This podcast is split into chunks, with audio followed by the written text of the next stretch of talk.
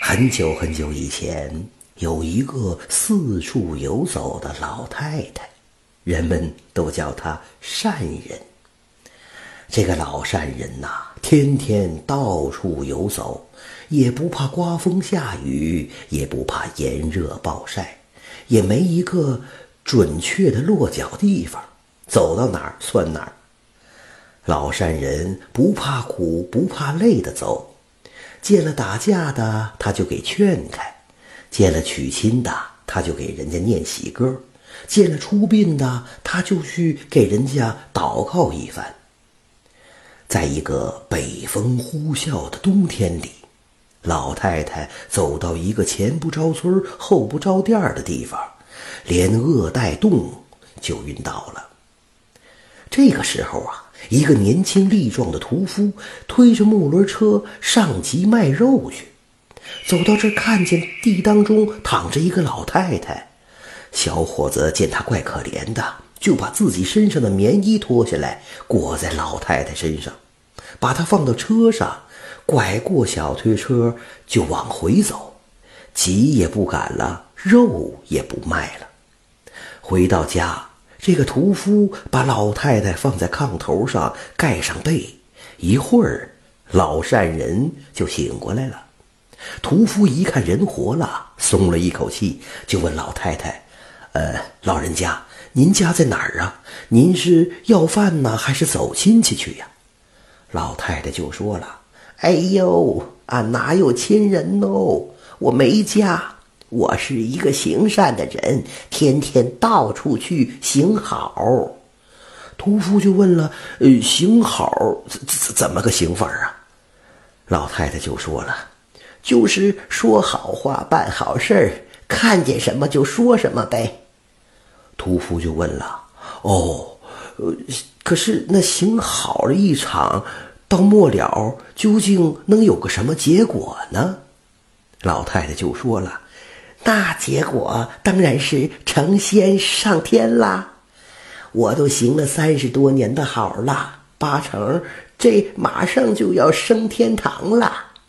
屠夫说：“老人家，呃，这么说，我也跟您去行好吧？您收我做个弟子，将来我也跟您一起成仙上天，就不再做着杀猪宰羊的买卖了。”啊，你是个屠夫啊！老太太把屠夫盖在她身上的衣裳被子，哗的一下子撩到了一边，腾的就从炕上跳下来，气的指着屠夫就说了：“你为什么好好的把我弄到你家里来呀？哎，我怎么好好的叫你给救了呀？哎呦，这下可完喽！”屠夫不知道是怎么回事，以为老太太犯了什么毛病，就说：“哎，老人家，您您消消气儿，您这是为什么呀？”老太太生气地说：“我可是一个大善人呐，啊，怎能让你这种杀生害命的人来救我呢？你竟杀生害命了，你竟干伤天害理的事儿啊！”屠夫就说了：“老人家，您别看我是个屠夫，我这心是善良的呀。您冻倒在半路上，来去赶集的人那么多，都没人救你呀。我看见了，觉得你可怜，心里发酸。”我若再不救你，你还能活几个时辰呢？真到了那一步，你还怎么行好？怎么成仙上天呢？屠夫这么一说，老善人的火气消了一些，不过还是不肯收着屠夫做弟子。可是屠夫啊，非缠着他跟他去行好，说：“老人家，您这么大岁数了，还不知哪一天能成仙呢？身边没个照应的人哪行啊？”你收下我，我保准把你照顾好。将来我若能跟你成仙上天，更好了；成不了仙，我也绝对不埋怨你。屠夫好话说了一大堆，老善人没办法，强死赖活的才答应收下他。屠夫把自己家里的房子、连地和所有的家产全变卖了。折腾了一些银子，就跟着老太太云游天下，行善积德。一晃几年就过去了，屠夫变卖家产的银子全花完了，他们吃喝穿用全靠上门找人讨要。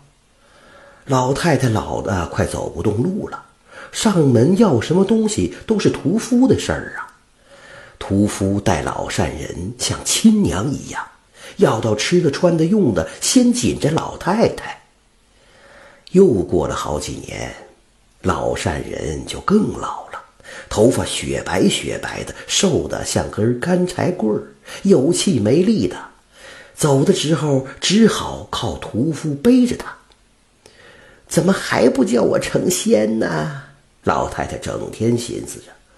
哎呦，准是这上天怪我收了个屠夫的徒弟，不行，我得甩掉他。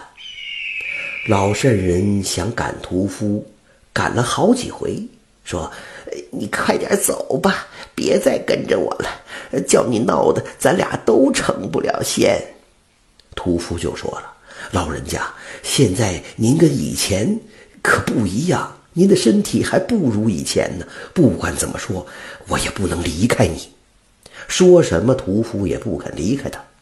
这老太太是又气又急，她心想。我得想个绝法了，弄死这个杀生害命的孽种，上天准会叫我成仙。可是，怎么害屠夫呢？老太太一时半会儿也没想出办法。这一天，他们来到了一个大水湾的边上，老大老深的一片水了，那浪头晃晃的，真吓人。老太太心眼一动，私下里暗想。嗯，我就让他跳下去，不就是把他淹死了吗？老太太就对屠夫说：“徒弟呀，咱们成仙的地方到了，你跟我这些年也受累了，也吃苦了，你先走吧，跳下水，咱们就能成仙上天了。你快跳，我马上也跳下去。”屠夫对老太太百依百顺，不知道这老太太是想淹死他，对老善人的话信以为真，扑通一声就跳了下去。也巧，屠夫这一跳啊，一湾水马上变得风平浪静，跟镜子面儿一样。屠夫沉了下去，一会儿哗哗啦啦一声水响，水面上翻起了一个大浪花，屠夫又露出来了。他盘腿坐在莲花瓣里，双手合掌，微微虚睁着双眼，好像在发笑。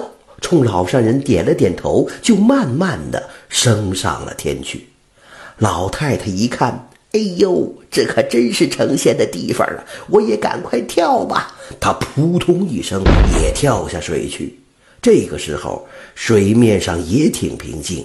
一会儿，哗的一声，水面翻出了一片大荷叶，荷叶上蹲着一只癞蛤蟆。这就是老善人变的。他望着升上天去的屠夫，咕呱咕呱的怪叫着。这真是人人都知善良好，真善伪善谁知晓？善念在心不在为，屠夫也能入琼瑶。想继续收听下一集的，那就点个关注吧。